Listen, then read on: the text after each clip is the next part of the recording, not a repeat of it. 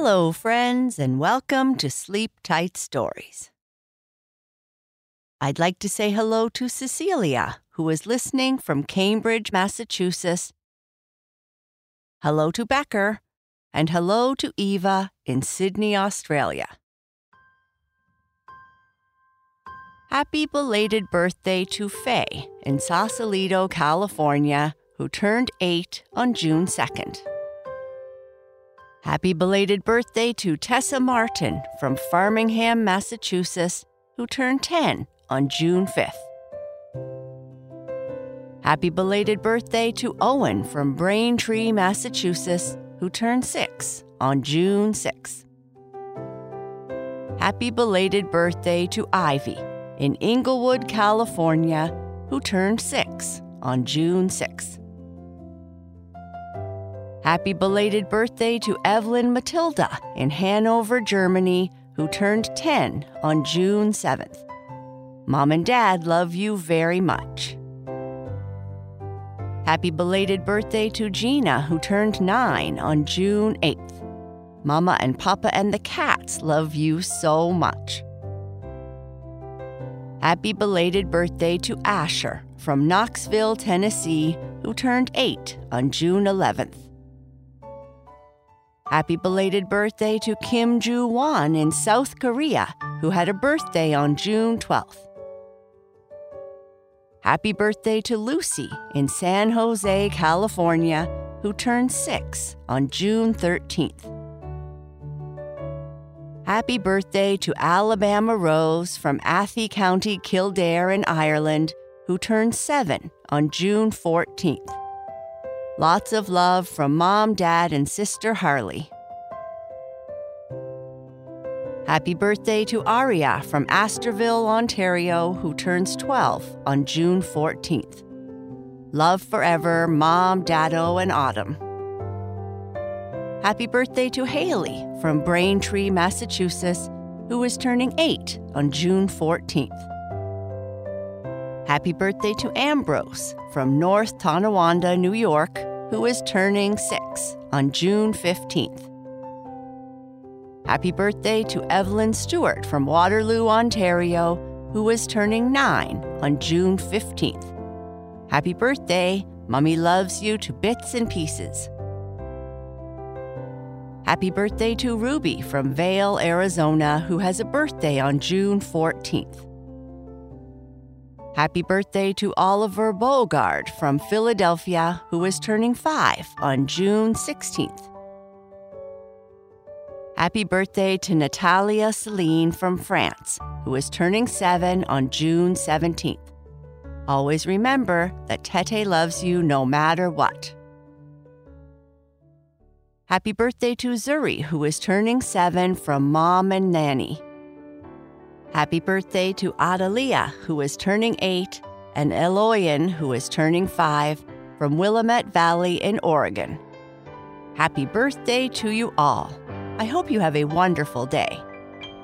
Shoutouts and birthday wishes are one way we give thanks to our supporters. If you would like to support us and receive more bedtime entertainment like this, all ad free, please visit our support page at sleeptightstories.org slash support. Thank you.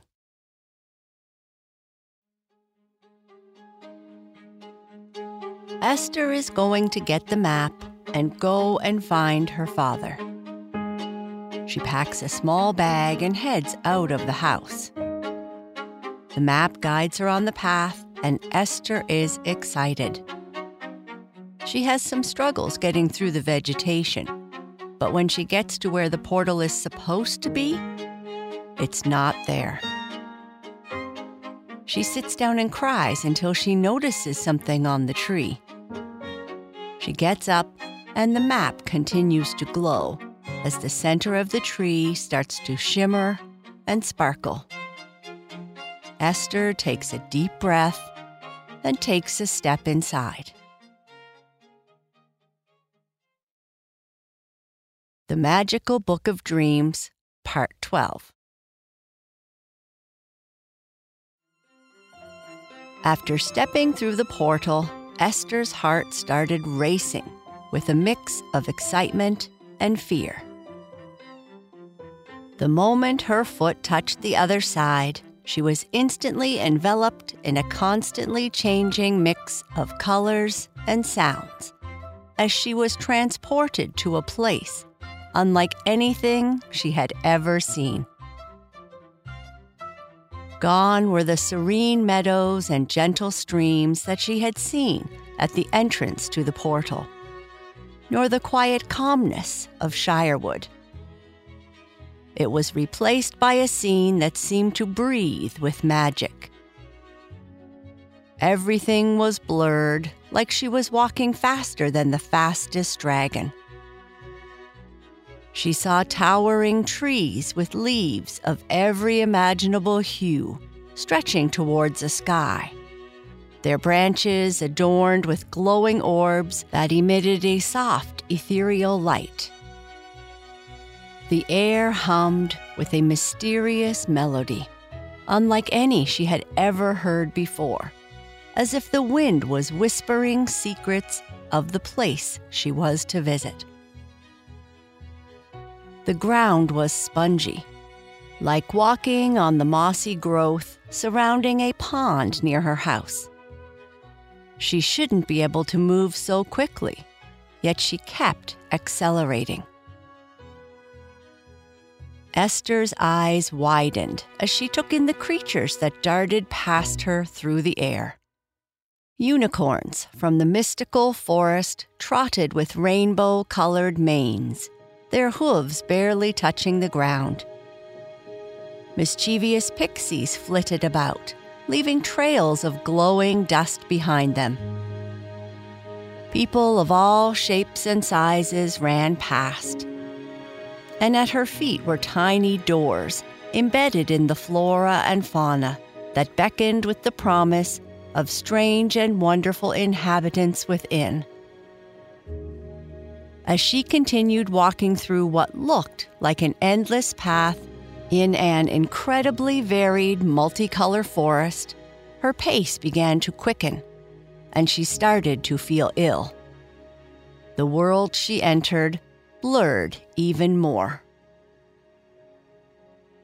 Her ears were then met with cascading sounds of nature, but all mixed together and presented all at once. The melodious trills of songbirds and calls of animals she couldn't recognize were mingled with the loud rustling of leaves. Far in the distance, she caught the distant laughter of fairies and the rumbling purr of cats, large and small. She felt heavier and heavier as she continued. Could the dizziness and the weight pressing down on her shoulders be a test? Test or not, with each step, Esther's determination grew, for she knew that within the unknown realm lay the answers she sought the whereabouts of her long lost father. She pressed on, ready to face whatever challenges she would have to face. Then she saw just ahead a bright white light. The colors, sounds, and her speed started to diminish until she was surrounded by darkness and was in front of what she thought must have been the entrance to the other side. She paused. Then she stepped through with a sound that resembled a rock falling into deep water. As her eyes adjusted, she looked behind her. The portal was gone, and the map she had held in her hand was blank. She had no way back to Shirewood. She was alone. Though not quite feeling herself, she had little choice but to press forward and assess her surroundings.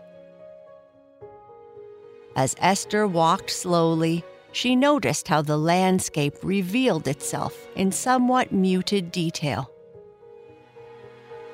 Her realm's lush and vibrant colors were replaced by a palette of brown and gray hues and deep shadowy tones. The sky hung heavy with clouds that obscured much of the sunlight, making what should have been midday look like dusk. The terrain beneath her feet bore the scars of an ancient, forgotten turmoil. Jagged rocks jutted from the ground, their surfaces weathered and cracked. A dense mist clung to the air, swirling and twisting, obscuring distant landmarks and giving an unsettling sense of foreboding. She stopped to rest and sit on a rock. Esther had spent a great deal of time walking around the remote parts of Shirewood and was never concerned for her safety. But here, it somehow felt different. I can't continue to wander aimlessly about, she thought. So she called out, Hello? Hello? Are there any friendly travelers? There was no answer. Not even a stirring of animals in nearby bushes and trees. Hello? Again, no response. Seeing high ground vaguely revealed in the distance, she decided to walk farther down what she assumed was a path. After a time, she noticed to her right ruins that stood as a testament to some forgotten people or village. Dilapidated structures rose from the ground like skeletal remains, their crumbling walls adorned with faded, unintelligible carvings. The vegetation along the path she walked was twisted and gnarled, with thorns reaching out like grasping claws, warning her of the dangers hidden beyond. I had best stay on the path, she said aloud. The atmosphere seemed dense and heavy, as though the very air held a weighty sorrow. It was a place where hope seemed fragile, and even the faintest glimmers of light fought to pierce the pervasive grayness. Walking slowly, she wondered what would draw so many people to this place. This is not the unknown realm of her imagination or what she had read or heard about. Stopping for a moment, she decided to call out again. Hello? Is there anyone there? No answer. Hello? Yes, I can hear you, as can every creature throughout the realm. Startled, Esther turned around, and standing behind her was a young girl, dressed in worn clothes made from tough fabrics she couldn't recognize. Her face was rough with experience. My name is Araya. Stop yelling and follow me. You shouldn't be out walking in the glade alone. Araya started walking quickly, and Esther struggled to keep up. As the distance grew larger, Esther said, Please slow down. I can't keep up. With a deep sigh and a scowl, Araya turned and, while walking towards Esther, said, You are experiencing the sickness that every foolish traveler has when they come through the portal. It will go away on its own, but drink this and it should help you feel better. Esther hesitated as Araya gave her a sack filled with liquid.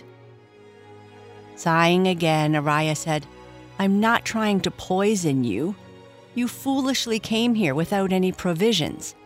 If you don't drink this, you might not reach the village ahead. I'm sorry, Esther said as she grabbed the sack to take a drink. She was thirsty and took a large gulp. Then the bitter taste hit her. Ugh, what is this? This is how water now tastes here in the Dark Realm. This contains some essential nutrients and a touch of what little good magic is left. Esther started to feel better almost instantly. They started walking again. Why did you call this the Dark Realm? And where am I? And why does everything look so unhappy? Well, Araya paused before continuing. This has been the name of this place since Queen Morgana fell to the influence of bad magic. What was once light becomes gray. We have about an hour more walking until we reach my village. The elders will be able to help you with whatever silly quest you are on, but most likely they will have you growing food where food is difficult to grow. I'm not on a silly quest. I came here in search of my father, who traveled here many years ago. And, she said quieter, I'm not much of a gardener anyway. Everyone who comes here from somewhere else is doing something important. Gardeners are what is needed most. Araya started walking faster. Why are we in such a rush? Is it not safe? Esther asked. It is not so safe for you, who does not know the ways of the glade. It's not like the kingdom you come from, I suspect. It feels different here, and though the vegetation looks similar, as do the trees in the distance, everything has a look of sadness, Esther remarked. It wasn't always this way. This land used to be vibrant and full of good magic. Araya said with a tone that revealed she had told the same thing many times before. You see, long ago, our Queen Morgana was not always the embodiment of such sadness, such malevolence. She was once a fair and just ruler, beloved by her subjects and admired for her wisdom and kindness. However, her fate took a turn when she stumbled upon a strange artifact hidden deep within the realm. Unbeknownst to her, the artifact held an old evil magic that whispered promises of unlimited power and eternal youth. Queen Morgana had been getting on in age and couldn't move as far or as fast as she once could so the empty promises the artifact proposed came at her weakest moment.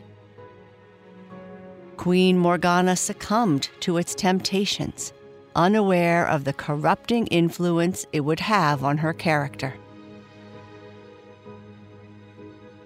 As she embraced this bad magic, it gradually twisted her once pure intentions and clouded her judgment.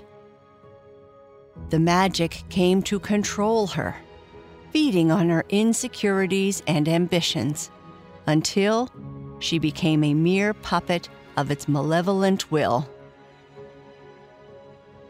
Under its influence, Queen Morgana's heart grew cold, and her kindness and compassion withered away.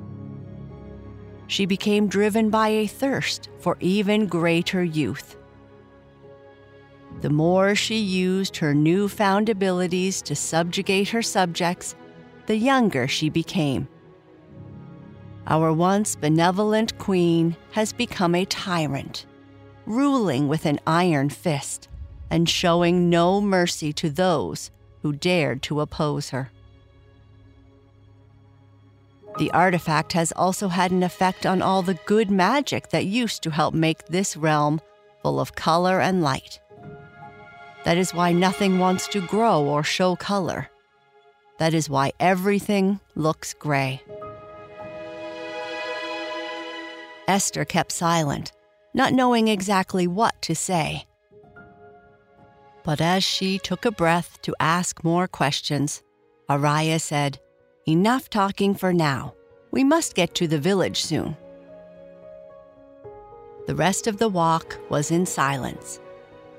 Though she felt better after having drunk from Araya's flask, Esther felt tired. The walk was brisk but manageable. She had no real concept of time. She knew it took a great deal of effort to reach the portal, but how much time she spent inside the portal, she didn't know. Perhaps it was the gloomy nature of this place that drained her energy. Before long, they came to the edge of what was the village. You would miss it if you weren't looking for the place or knew it was here. Its people and structures hidden to all but the most trained eye. Esther knew that if she wasn't being guided by Araya, she would have never found it and would likely still be wandering about the glade. The village was a motley collection of moss covered stone cottages, their walls adorned with climbing vines and lined cobblestone paths that wound through the heart of the community. Though dusk, there was little in the way of light, and though there were pots similar to what they used in Shirewood for lamps, they were not lit. No fairy magic to light the paths or the cottages. In the central square, a fountain stood, but no water flowed from its center. The people went about their business largely ignoring Esther's arrival, and their quiet smiles as they worked gave some semblance of normalcy in what Esther felt was a sad place. Mumbling to herself, Shirewood seems absolutely exciting compared to this village. Stopping at the village center, Araya said, We must wait here. Before Esther could ask questions, a voice behind her said, Welcome to Elderwood. Esther turned around to see a vaguely familiar looking elderly woman walking towards her, smiling with an outstretched hand, a common greeting in Shirewood. My name is Eliza. I am the village leader. I'm sure you have as many questions as I do. It's been ages since I have talked to anyone from Shirewood. Follow me, and we can enjoy some hot tea and food. I'm sure you must be hungry.